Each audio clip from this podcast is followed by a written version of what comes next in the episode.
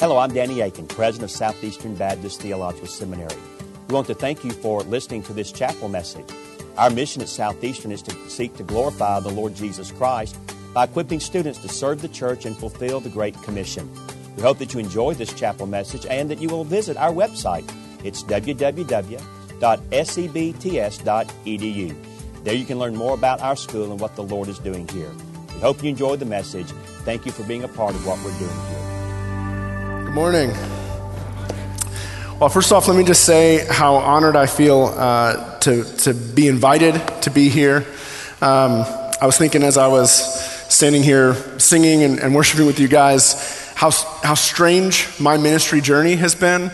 Uh, I was 19 years old. I was helping to lead this Bible study of kind of displaced and disenfranchised Christians that morphed its way into becoming a church plant. And when the church plant began, I was just a guitar player. I was just the guy who showed up, uh, in a sense. So I'm, I'm most comfortable standing in this spot over here. Um, and, and, that's where I've spent so much of my years of ministry. Um, but I'm thankful for an invite like this. I'm surprised at the way God has called me, and, and, um, and when an opportunity like this comes up, I'm, i feel humbled and grateful, thankful for this institution, um, the leaders, the scholars who are here, the pastors, church planners, and missionaries who are going to be sent from here. So I feel honored to be here. Um, this morning, uh, our scripture is going to come from the book of Job. Uh, if you have your Bibles and you want to turn to Job chapter 14, that's where we'll be. And Job's a very familiar story, I'm sure, for most of us. Um, just in way of sort of summary, uh, where we're at at this point in the book of Job. Uh, Job is a righteous man. The Bible goes out of its way to say he was a righteous man. And he kind of had everything going for him. He was wealthy, he had a big family. For the ancient Near Eastern world to look at Job, they sort of looked at Job and said, He's got it all. He's got lots of flocks, he's got a big family, he's got wealth, he's got his health, he's got happiness uh, Satan comes along and says, You know, God, you've got this servant Job, and he's got everything going for him, and of course he worships you. So, what happens when we take those things away from him? What happens when we put him to the test? And so, God allows the devil to test Job. Job then loses everything he cares about. He loses his family, he loses his wealth, he loses his health. And by the time the devil is done with him, Job is sitting in a pile of ashes uh, weeping, mourning, and his wife comes along to him, and she's a real peach. She says, uh, Why don't you curse God and die? That may be why the devil left her alive. So we're going to pick up in Job chapter 14. What's, what happens next is Job's friends come along and they begin a conversation with him. Uh, first, they sit with him, and that's a key thing. For seven days, they show up and they just sit with Job. They don't say a word.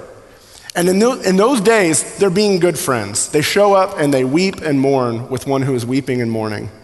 But after, after several days, the conversation starts. And with the conversation, there's sort of an argument that breaks out. And it's this long back and forth for chapters and chapters and chapters. This long back and forth where Job is defending himself and saying, I'm righteous and I need God to tell me why this happened. And on the other side of the argument are his friends saying, No, God is righteous and you need to discover what you've done to bring all of this calamity and harm upon yourself. So let's hear, uh, in the midst of this argument, Job chapter 14, there's this wonderful little meditation on death that Job offers us. So hear the word of the Lord. Man born of woman is of few days and full of trouble. He springs up like a flower and withers away like a fleeting shadow. He does not endure. Do you fix your eyes on such a one? Will you bring him before you for judgment? Who can bring what is pure from the impure? No one. Man's days are determined. You have decreed the number of his months. You have set the limits he cannot exceed. So look away from him and let him alone till he has put in his time like a hired man. At least there's hope for a tree. If it's cut down, it will sprout again, and its new shoots will not fail. Its roots may grow old in the ground, and its stump die in the soil. Yet, at the scent of water, it will bud and put forth shoots like a plant. But man dies and is laid low. He breathes his last and is no more. As water disappears from the sea or a riverbed becomes parched and dry, so man lies down and does not rise. Till the heavens are no more, men will not awake or be roused from their sleep. If only you would hide me in the grave and conceal me till your anger has passed. If only you would set a time and then remember me. If a man dies, will he live again? All the hard days, all the days of my hard service, I will wait for my renewal to come. You will call, and I will answer you. You will long for the creatures your hands have made. This is the word of the Lord. So, one of the big questions that Job is asking throughout this book is why has God allowed this to happen? And does God care that this happened? Where is the compassion of God? Where is the justice of God? Where is the mercy of God? And Job relies on this sense, this belief that he has that he's lived a righteous life. And in this opening passage, in these first few verses, he, where he talks about how man is born of a woman and his days are full of trouble, his springs up like a flower and he withers away like a fleeting shadow. He's, he's overwhelmed by this despair of life, the fact that death comes to all and that it's, that it's indiscriminate.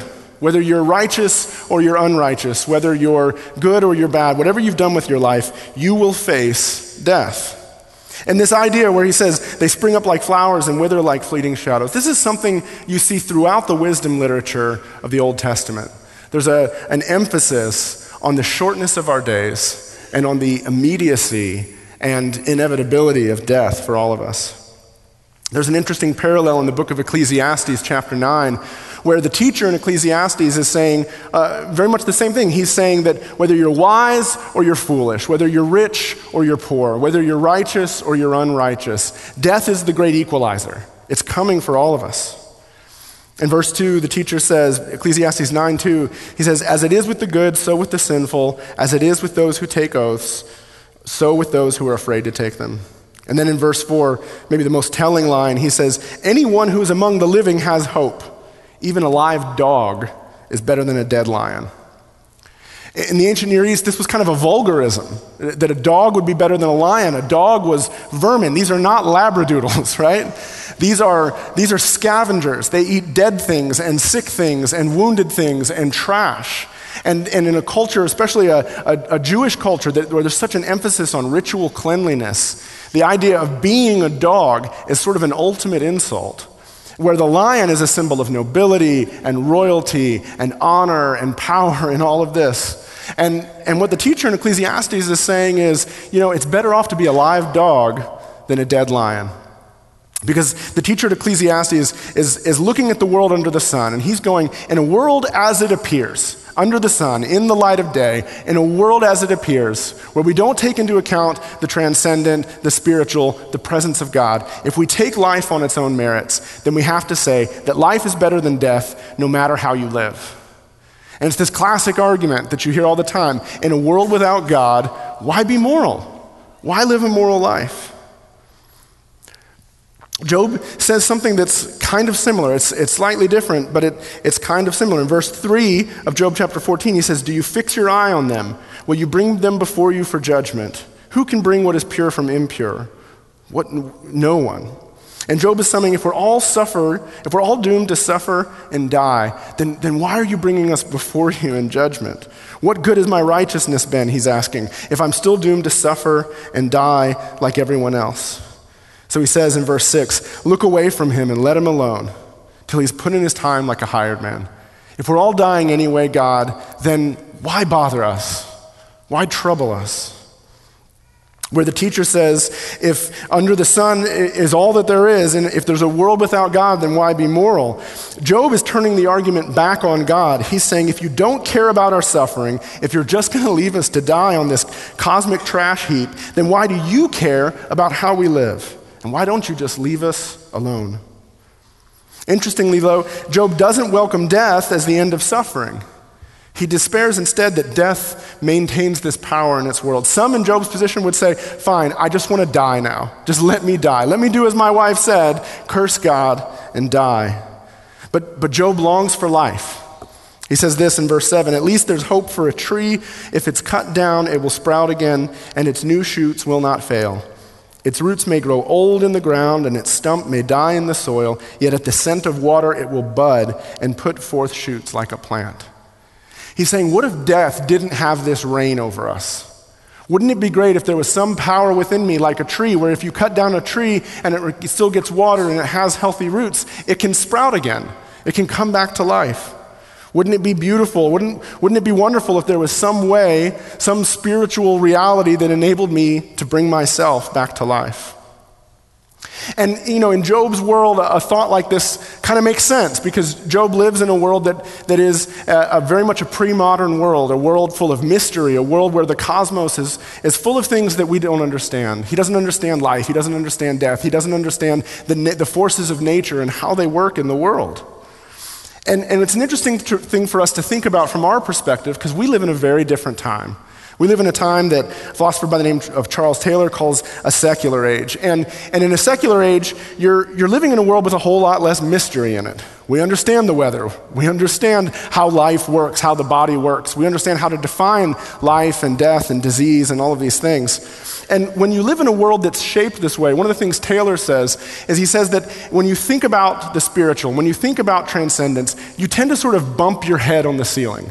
It's hard to bring your thoughts into those places especially more broadly in our culture. This is something you see all the time. And so this, this impulse that Job has, I think it's a universal impulse. Ecclesiastes 3:11 it says God has put eternity in the hearts of men. We long for a greater connection with our lives. We long for a sense and we have a deep sense that we're meant to live for more than what we live on this earth. But in a, in a secular age, in a world where thoughts about transcendence and spirituality sort of resist us and elude us, as a culture, we begin to look, Taylor says, for, for ways to express that, for ways to satisfy that in an immanent world, in a material world, in the world around us. So, what does it look like for us to long for eternity and to long for a life that resists and holds back death in a material world? Well, I think it looks a whole lot like plastic surgery and fad diets and a culture that spends, that, that simultaneously spends more money on, uh, on food and calorie intake than any culture in the world, and more money on fitness and diet and exercise than any culture in the world. It's a culture that, that, that values youth and enshrines youth. And, and when we find young leaders, we put them into power as quickly as possible because we like seeing young faces and we like experiencing vicariously the lives of young people, stars, actors, actresses, heroes of various sorts, even at times pastors. And so, this impulse for eternity drives Job to wonder man, wouldn't it be great if there were some way that we could stave off death? That we could keep it at a distance, or that if it struck us, that we could somehow regenerate and renew ourselves. But at the same time, Job knows better than this. He knows better than to be fooled by this impulse and this desire to cling to his youth.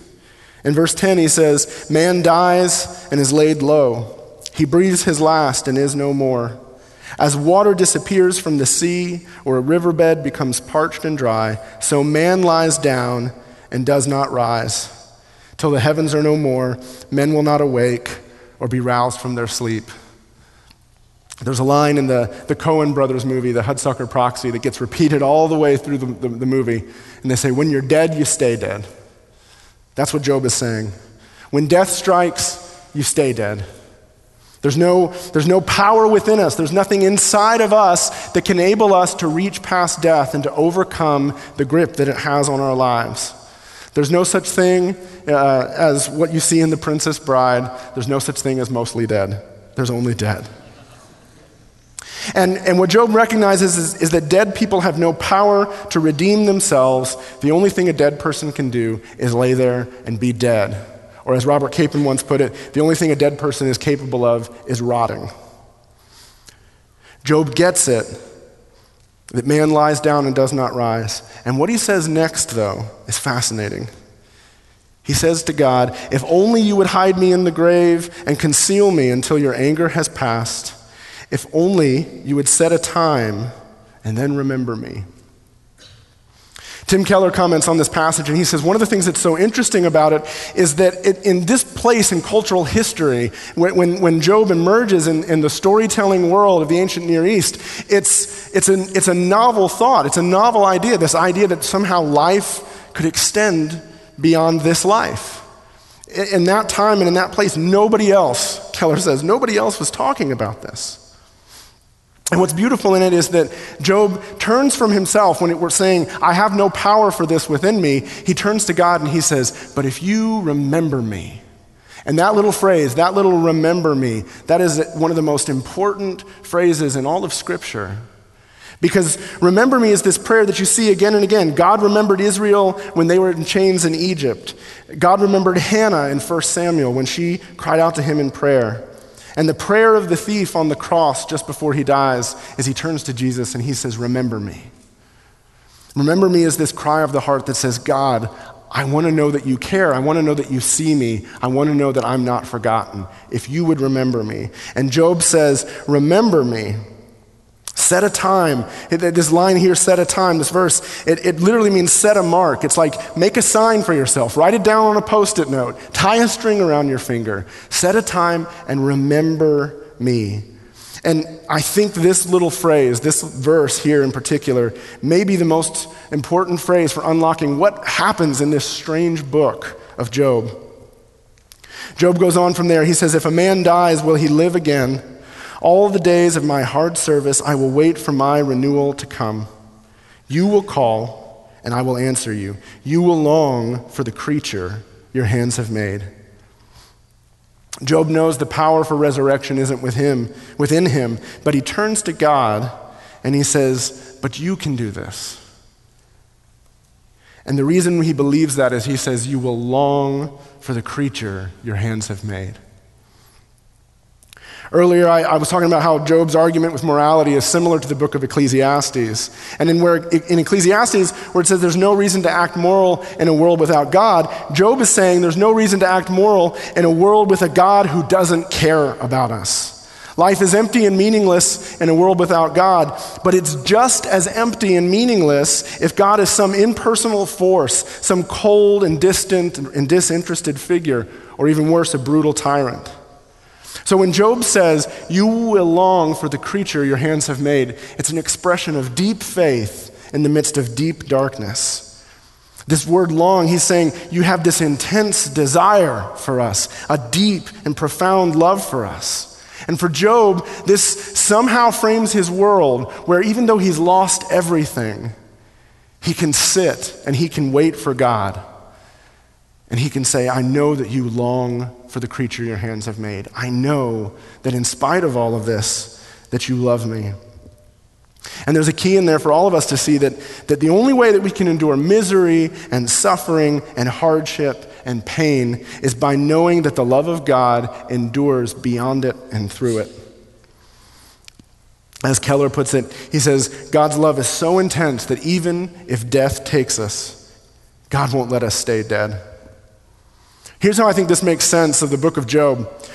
What happens is these arguments essentially continue. And, and finally, after chapter after chapter of, of, of the debates, God shows up in this whirlwind. And, and they've been questioning one another, and Job has been saying, I'm going to question God about this. But God shows up and goes, Hey, I'll tell you what, I'm going to ask the questions. He says, Brace yourself like a man. I will ask you the questions, and you will answer me. He doesn't answer Job's questions, and he doesn't answer Job's accusers. And, and in a way, he's refusing to sort of answer, hey, here's what all this means. Here's what, here's what all this means for you. Here's what's happened, and here's why it's happened. My wife and I had this friend for a few years, and every time something would go wrong in one of our lives, like a friend of ours, someone in our community group, someone in our church, when, when she would hear the story, when she would hear what had happened, she had this way of making this annoying little clicking sound with her mouth and, and then giving a little explanation, you know? So if you got a flat tire on the way to work, she would say, Well, I guess God just wanted you to come to work a little early that day and maybe find a new job. Or, you know, if, if someone in your family got sick or, or your dog ran away, she'd say, Well, I guess God just wanted you to love him more than your dog. Uh, or if you got food poisoning, she'd say, Well, I guess God wanted you to examine the tile in your bathroom a little more closely. And this is one of the most frustrating experiences in the world if you're suffering. We've all probably had this. We've all probably had some dark moment, and someone comes along and says, This is why this is happening, and this is what this means. And they spiritualize it. This is what God, this is why God did this to you. And in a sense, that's, that's the trouble of the book of Job. is that they're trying to figure out why did God do this? And God's response to this, the fact that He does, refuses to answer the questions and provide a, a simple explanation for what happens to Job and what happens to, to all of these things, I think is illuminating. Because you see, when you show up in the life of somebody who's suffering and you go, well, it means this and it means this and it means this, you, there's this thing at work where you're reducing their pain to something that's small and manageable and you put it in a box and you put it in your pocket and you walk away from it. And, and for you, who's on the outside of the suffering, that's actually really comforting. Okay, I can make sense of this thing. But for people who are suffering, they're, they're in this experience of a deep abyss. It's deep, it's dark, it's painful. And so for them, what happens is that you, they experience you putting this thing in a nice, neat little box and being able to walk away from it. And they're left sitting in the darkness. And here's what's crazy about God's response is that God responds not by clearing up the darkness for Job, but, but by actually making it even more baffling and more confusing. G.K. Chesterton said that God shows up not to solve the riddles, but to compound them. He says, You're trying to make sense of your life? Look around you. Make sense of any of this stuff. The whole world is crazy. And you think you're going to figure it out? You think that's your job? And so God shows up and he says, Look at the seas, look at the oceans, look at the creatures, look at behemoth, look at the ostrich. Where were you when I did these things? Where were you when I created this and I created that and I created that? And in doing this, he sort of enfolds Job in this greater and greater and greater context of wonder and mystery and power and glory and confusion. And Chesterton goes on to say that the secret of God's work is a bright and not a sad one. Because as God does this, He's pointing to the beauty of creation and the wonder of creation and the mystery of creation, all of which remain in spite of loss and suffering. And so, for Job, as God speaks, to find himself more and more enfolded into this larger and vast cosmos, he's humbled. And the craziest part is, by the end of the book, Job is happy. Somehow, on the other side of this verbal browbeating by God, Job finds himself satisfied. And why is that? How can you be satisfied after you don't get the answers to the question, and in fact, you kind of get humbled and humiliated by a God who says, You think you know? Let me show you how much you don't. I think Job is happy at the end of the book simply because God showed up, because God remembered him, because God did not abandon him to the grave. See, in God's presence, Job discovered that there's something better than having all that he lost, and there's something better than having answers to life's troubles and life's questions. And that, quite simply, is the presence of a God who loves him enough not to abandon him and to cast him over into the grave. In John chapter 11, there's a, a, story that I think parallels this beautifully, and that's the story of, of Lazarus, the death of Lazarus. Jesus shows up at the funeral. He shows up in John chapter 11, and, and, and when he gets there, the first thing he does is he goes and he joins the mourners. And in that famous verse that you, you see on Christian t shirts all the time, Jesus wept.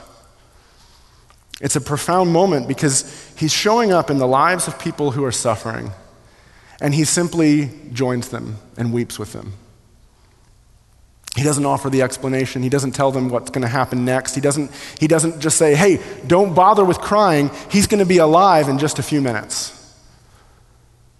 He'd rather sit, join them, weep with them, experience the pain and the sorrow and the suffering of the world with those who are experiencing it themselves.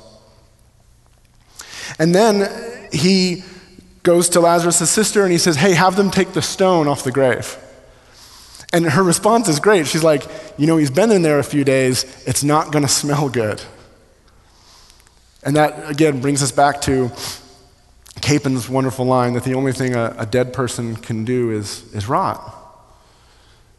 And Jesus says, Hey, I've got this. Open the grave. And he opens the grave and he calls Lazarus' name. And Lazarus answers him. When Jesus is weeping for Lazarus before he calls his name, some people said, Well, why didn't he fix this before? Why didn't he, why didn't he get here earlier and, and heal Lazarus? He could have prevented this. And again, it shows that universal impulse that when suffering strikes, when hardship strikes, we want to have answers. We want to make sense of it. And Jesus resists taking that moment as a teachable moment and saying, Here's what I'm going to do, and here's how all this. Let me tie this up for you. He simply weeps with those who weep. And as he weeps with those who weep, they say, See how he loved him. And so, like Job, Lazarus descends into the grave, and out of this overwhelming love, out of a longing for the creature that he made, Jesus calls his name, and, Job, and Lazarus answers him.